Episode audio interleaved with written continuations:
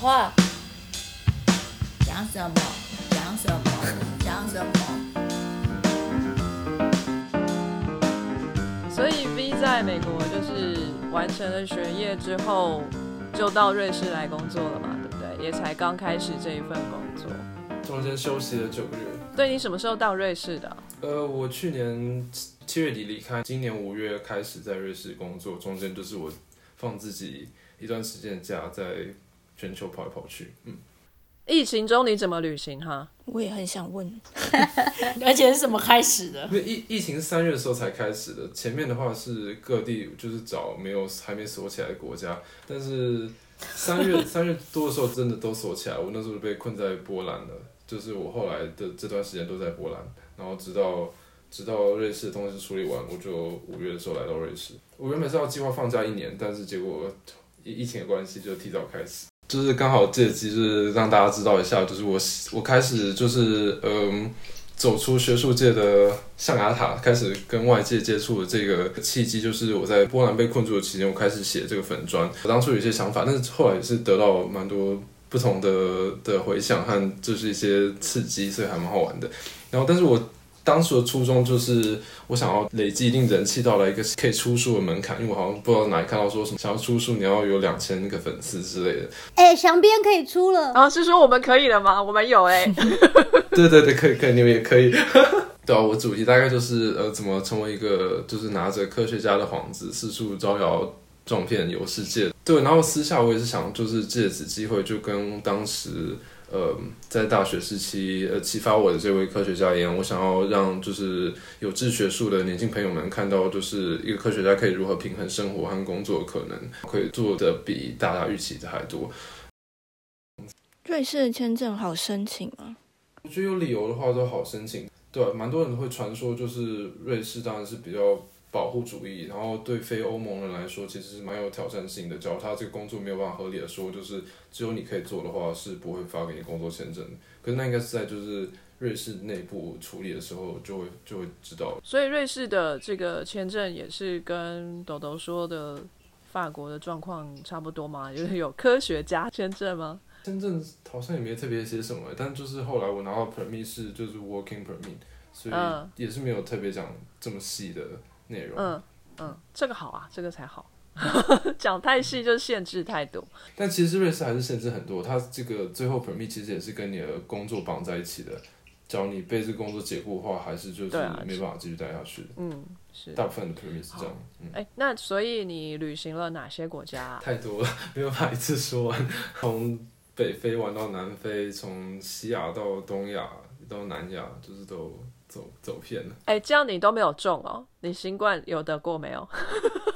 没有，没有确诊，不知道有没有中哎、欸，很难说。你有失去嗅觉吗？没有，而且我还有一次自己生病，我以为自己中了，然后去 test 结果还没中。但有可能是验不准，之前还没有办法验很准嘛。但这个瑞士的 P C R 其实还。还蛮准的吧？我有一个同事，他就是什么症状都有了，还包含什么心律不整什么鬼啊，送急诊，然后就验了两次，两次不同地方都是 negative。但是有可能就是其他奇怪病毒，因为我也是，就是我还有呼吸困难呢，结果测出来之后还是没没什么问题，然后想要去做更深入的检查的时候就已经好了，所以我也不知道。所以你在瑞士也待了快半年嘛，你有感受到文化冲击吗？哎，首先应该先问你说，从台湾到美国，你有感受到文化冲击吗？应该是没有，因为你之前有交换过一次。对，但交换的时候确实有。所以在交换的时候，你感受到什么？嗯，就真的。很, 很不一样，就呼吸到自由空气、嗯、是这样吗？就是我觉得大家大家比较尊重我、啊，就是那个时候我我发型也是怪怪的嘛，嗯、但是美国人会称赞我，嗯、但是台湾人都给我奇奇怪怪的眼神，然后家人也是各种不谅解之类的，所以所以是一个正面的冲击。当然有正面有有反面，但是我觉得大家大家都还蛮好的，因为我当时就是穷人方式到处旅行，然后好多 cost surfing host 对待我很好，所以我就是蛮感谢这个地方给我很多机会的。嗯、那到瑞士有不一样的感觉，非常不一样的感觉。我觉得瑞士真的、呃、太势利了，对啊，就是跟跟美国比起来，就就什么都要钱，然后什么都算得很精准，但是就是要让让你吃亏，就是这样，就是想尽办法要你身上就是取得些什么。哇，瑞士是这样子的地方啊！真的真的是这样的。你是说在生活还是工作？呃，生活上绝对是，然后工作上我也觉得是，嗯。生活上你是说你接触到的一般民众吗？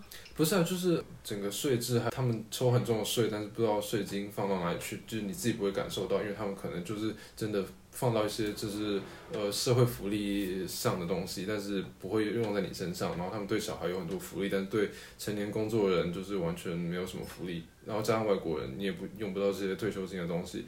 反正后来你就觉得你的钱都不知道跑到哪里去了。可是以前美国税也是抽这样的啊。呃，我觉得没有这么高，而且美就是至少在我在学生时期，我觉得美国的医疗保险还有一些用处，但是瑞士的话就是完全没用。然后我在美国有蛮多就是特蛮多福利的，社区的福利，就我们社区有就免费的网球场，不是我们住的地方，就整个城市里面就是蛮多，就是我觉得后来我想一想，我觉得真的蛮蛮不错的地方。然后我觉得瑞士好像没有做得这么好。还会不会是因为你住的是很有钱的那一个？有可能。不是不是，但我就觉得海滩啊什么都弄弄得很好。哎、欸，对啊，你从好热的地方去好冷的地方，又不是。呃、瑞士应该不算很冷的地方，但就是就是终于来到真正的温带西方国家了。不是之前的，之前在佛罗里达根本就是跟台湾差不多。对啊，连蟑螂都一样多。什么有蟑螂？嗯、有啊，超大的哎、欸，会飞哦。我觉得我好久没看到蟑螂了，不会，其实有点怀念。欧洲不是也有吗？欧洲大部分没有。德国看到蟑螂是要通报的。哎、欸，那为什么台湾的蟑螂叫德国蟑螂？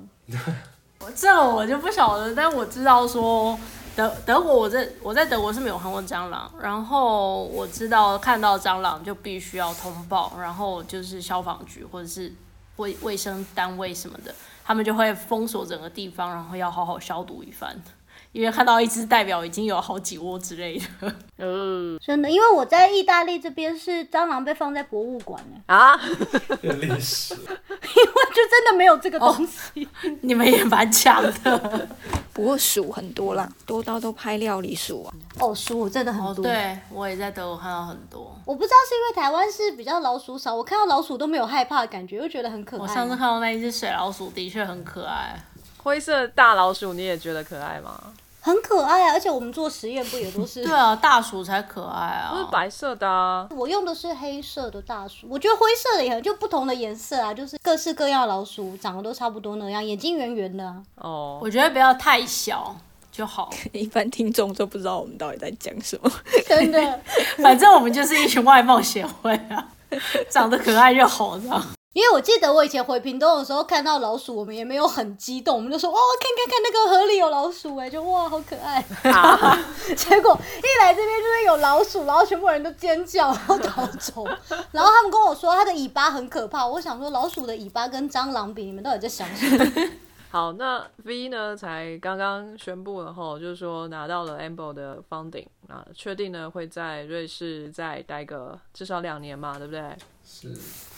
哇，恭喜！那我们就看看你待久一点会不会对瑞士有好一点的印象。对，上次有讲到我跑去跟老板就是要加薪要 promote。哎、欸，你真的讲了、哦？对，就被拒绝了。你被拒绝了？对，所以我现在真的有考虑，就是两年是最长的期间。我只要中间找到好工作，我可能就走了。哎、欸，可是你 E M B O 不是要绑两年 ？E M B O 是什么 ？E M B O 是呃欧洲分子生物学机构。你看我自己不是做分子生物学，但我还申请到这个，所以蛮蛮、啊、特别的。就到时候我可能会写一下，就是新的。好啊。它中间也是蛮好蛮好玩的，但是就是嗯。呃就是它其实是提供你这个经费，你要多久就申请多久，没有没有一定要两年，所以就是有人一年就没有再申请第二年的，只要真的有好的成果后，我觉得这当然不是必要两年、嗯、这样子的、嗯嗯嗯。了解。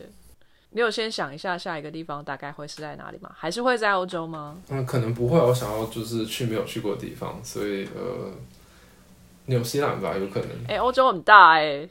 我需要换一下口味，一次换多一点。纽西兰这一方面的研究先进吗？就是如果你这样，会不会做实验还蛮绑手绑脚的？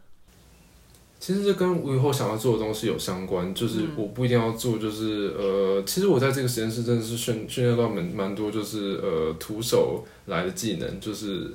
就是我 set up 这个 E F I S， 呃，就是健身里和就是造影的东西都都可以，就像我老板所做，我们在 eBay 上就是乱 order 一些东西就可以就可以动手做了。这我这对我来说是很很关键的训练。然后我以后可能我还想改变，就是模型生物，我想做人类，这样的话我其实根本不需要就是很大的 facility， 我可以自己做。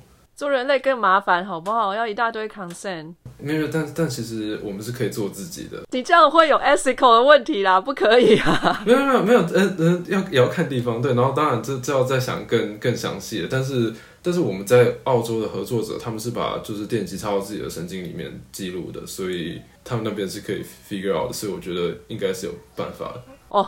叔叔有练过，各位朋友千万不要学哦，哦不要给我在eBay上随便买了什么，然后就来插自己的神经，拜托，叔叔那个是有练过的 ，OK？ 对，你可能会残废。你先发表 Nature， 你再给我插哈、哦，拜托。哎、欸，感觉还蛮有趣的。那你不需要实验室啊，你就在家做就好啊 ，Work from home 啊。对，但是还是需要一笔经费支持我到处招摇撞骗，这是我们的目标。那是那是，我总觉得你真的就是会把例如南极洲跟外太空当目标了，没去过的地方。火星，对，火星可以去啊，可是现在回不来的、啊、问题是回不来、嗯。其实还有一些比较劲爆的东西，或许还不是不太适合讲。劲爆，这这此时不讲更待何时？我可能会想做更多人类实验啊，然后做人类侵入性的单细胞神经科学。嗯，但是有可能是不是要到第三世界做一些非人道的实验，其实还有点难说，因为其实，嗯，对啊，像就是就是一般人，假如有有身家顾虑的话，就不会做这种事。但是其实我为了什么都做得出来，就是对，所以、嗯、所以不排除这个可能。就是不怕报应到小孩身上，是吗？就人家如果跟他说你生儿子没屁眼，你就说老子根本没儿子。在人身上做实验这件事情对你来说没有道德上的 barrier。 我的初衷其实其实比较多是目标，所以我没有说走偏了和就是不择手段的差别，后来才会重新去想就这样做是不是最好的。但是在做当下我有时候比较看到目标，我 不, 不太会想太多，因为 这, 这一开始就不在我的考虑之中。可是做人体实验的道德也要看是做到什么程度吧，因为我觉得很多伦理委员会非常非常非常的保护，可是我会觉得很多东西就是其实并不会造成他任何伤害啊。那如果今天可以有帮助的话，为什么不能做？对啦，有些也是太过，那个就比较是那种找一个最佳的一个平衡点，所以可能以我们研究端就会觉得、哦、太绑手绑脚，对，大翻白眼翻到不行。对啊，可是就像用自己或者用实验作者们的身体做实验，这个就比较少明显有直接的 ethical 的的问题，可是还是他们还会设想很多，比如说这个会不会影响什么未来风气啊，然后这这会不会改变就是学术风气，这可能他们都都他们都会设想到吧。真的吗？对，而且还要还要预设说这个科学家是好的还是坏的。对，因为我们我上次去开了一个研讨会，然后因为那是电生理的嘛，然后就里头有一个东西是那个直流电刺激治疗，那个东西的仪器基本上随便人在网络上都买得到，所以他们就在讨论说我们每次要做个这个东西，它又非侵入性，你就这样子贴个电极而已，你也没有要对它做什么，然后伦理委员会管半天，一直说我们把直流电打到人家身体里头多怎样怎样，可是这个东西就网络上那时候那个人就秀 YouTube 上面超级多影片，超多人自己买回家自己在那边玩，然后说哎，我觉得我记忆力增强了或什么什么这些都合法，可是我们今天认真的就是想要系统性的做，想要帮他测出一个比较安全的方法方法不合法，这是很莫名其妙。嗯嗯，真的，这就真的是需要在进化修改，有些还蛮矛盾的地方。对啊，需要另外一种专业加入。法令就是这样啊，嗯、就是要一直与时俱进才对。但有时候因为群体就很难一时马上就讨论达到一个共识。我觉得这是制定规则的人不懂科学啊。对，没错。没有，可是有时候也很难啊。可就是我我那个什么，就今天我就不是看到说那个呃英国脱欧，然后他们就可能好像，其实我也没有真的看细节啦，但反正就说欧陆很多卡车司机要把东西运过去，因为可能本来有贸易或什么的，然后就因为就是国门关了，然后就全部开路上，然后他们就就是可能一开始以法国的规定就说，哎，你们全部都要进行检测。就是很很细的检测才能过，但是就这么多人，上千人卡车司机，然后你还要等什么结果？反正就是有点实务上的不行。那当然就是互相都有 argue 抗议什么，然后最后当然就是政府好像就退到说，哦好，那可能抗体那种快筛就可以，嗯、就是之类的。反正意思是说，这个东西其实也是有你本来有理想的，各各自都有自己理想的状况，然后但是你最终要有一个可以可行，然后又可能要够快的一个状态。嗯嗯嗯，而且我觉得不只说政客不懂科学，我觉得我们科学之间其实也是隔行如隔山啊。因为现在就说疫苗要来，然后很多都是就说，比如医院里头要先打什么什么。可是比如说我自己也是科学家，可是我就不想打我们那个学校的疫苗问卷可以匿名填写，然后我就给他填，就是我现在不想打。你根本不用打就中过了、啊、对啊，可是他们就说，他说不管你中不中过，你血液里抗体血清是阳性还是阴性，所有在医院工作人员都得打。然后这时候就很想钻漏洞，就说嗯，可是我不是正式医院下人，我只很喜欢在医院里头晃来晃去，这样能不能不要打？这种不给选择的也是还蛮糟糕的。嗯，啊，我上次去那个圣马力诺，然后我看到圣马力诺的那个疫苗新闻，他们说他们要开放全国人都有免费疫苗可以打，就有人说不想打嘛，然后一他们国家说不想打的人呢，如果之后得了 COVID 的，你就自己负担医药费。哎，他们全国多少人啊？有没有一万？有吧，好像六六万多吗？ Oh. 我忘了，反正不多了。我觉得疫苗这件事情，现在的话我会有一些顾虑，但是之后的话，我觉得倒还好哎、欸，就是反正我想说，我也不是那个被被选要一开始就打的，所以等我。等到我要打的时候，疫苗都已经安全到不行了。对，我也就是想当后面的那个，我不想当第一个，大家都不想。对，可是其实你，可是你看台湾的媒体是大家在骂政府为什么没有第一线抢到疫苗，什么其他国家要开来打，我们台湾什么才轮得到？然后我觉得那只是一部分媒体的声音，就是他们并没有揭露到全部。对啊，我会觉得就是他们在放大这个声音、嗯、可是其实真正这些我们要被打的人现在就很皮皮剉，想说能不能不要先打我。我觉得台湾有本钱不需要这么快打、嗯、真的何不等它安全一点。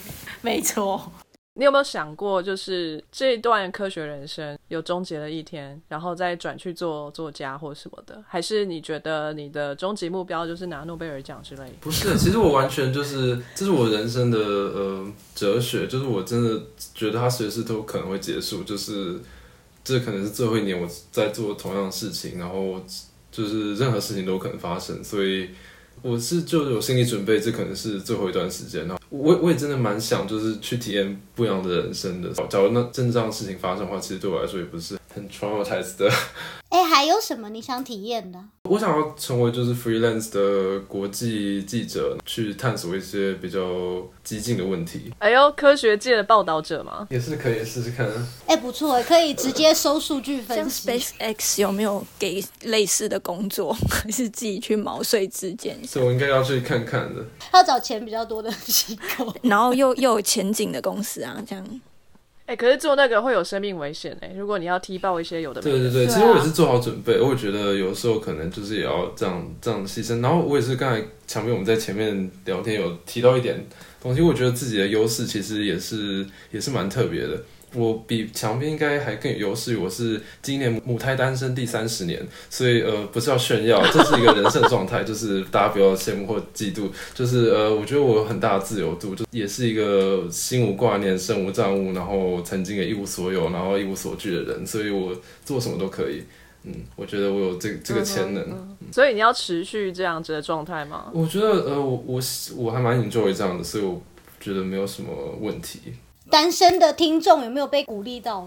对，这是我目标之一。对，我想要就是指引海量的单身听众们寻找生命的价值，因为我觉得现在很多就是女性科学家啊，还有就是呃母亲科学家，这也是确实非常激励人心。可我觉得大家都忽略了就是单身朋友们的的需求，嗯、就可以发挥这这样的作用。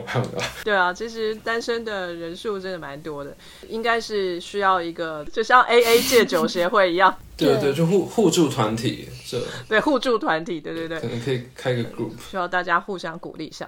哎、欸，我觉得我们应该找一些科学资料，因为我觉得我们现在每次出现的科学资料都非常的那个偏颇，就是有伴侣的人。对对，真的是这样。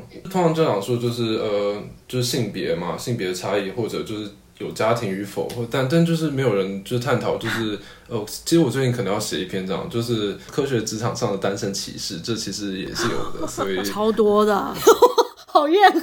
我们的小英总统就一直被针对。对啊，就是每次资料都会说什么呃，什么有伴侣的人活得比较久或什么，我想说屁啦，怎么不看一下被伴侣暗杀的每一年的案例有多少？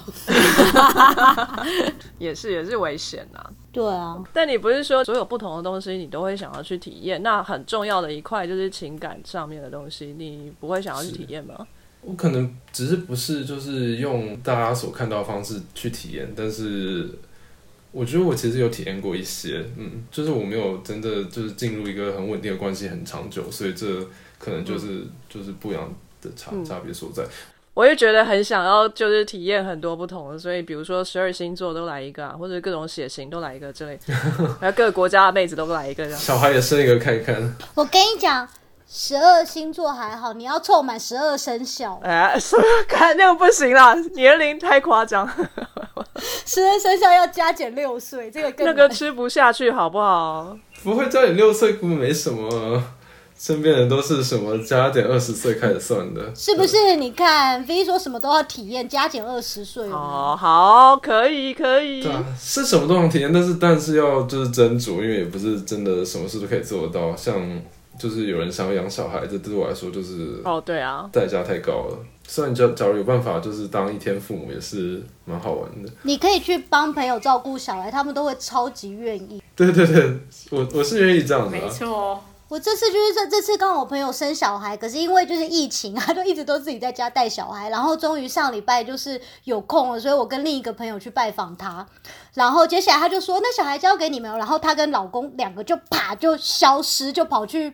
他们房子其他的地方，然后我们本来想说好像很简单，就那个小孩五分钟之后开始大哭闹，然后我们就想说爸妈妈应该听到哭闹会来，没有，他们两个真的给我躲得远远的，就是视而不见，然后留下我们两个配上一个正在哭的孩子。所以呢，虽然说 V 在这边呢跟大家说他母胎单身，然后但是也没有要侦办，然后各位不用雪片般的信件来啦，我们没有要收的意思哦。真他真一日父母。好，那我们这个单元呢，大概就是希望分享一些呃朋友的人生经验，然后让现在正在念。呃，研究所或者是正在学术的路上的这些朋友们，呃，有一些小小的指引啊。如果说他们现在遇到一些很迷惘的状态的话，所以说，如果假设今天有一个小朋友来跟你说，啊、呃、，V 大大，这个我最近遇到了学术上的瓶颈啊，我不知道该不该继续下去啊，然后毕业之后我也不知道要干嘛啊，你会给他什么样的建议呢？对啊，其实我觉得这个蛮重要的，但是毕竟我也是在其中沉浮挣扎的一个个体，所以呃，也只能给出很 general 的的看法。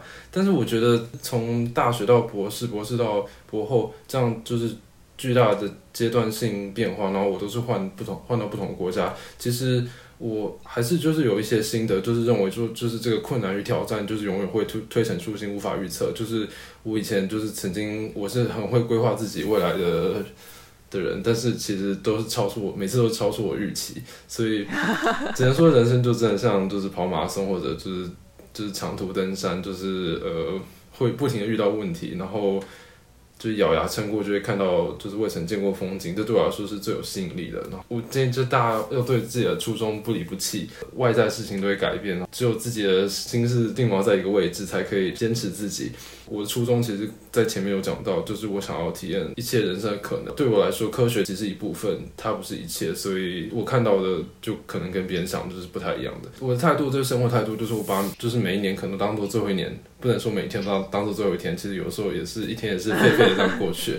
但是就是呃，我就是会预期就是这样的生活就随时可能会改变，然后我就会预期就是呃，我想要做做更好，然后我也想就是可能会出现什么情况，比如说这个地球上全部人都消失，我是最后一个人的时候，我应该怎么做？我就想这些奇怪怪的事情。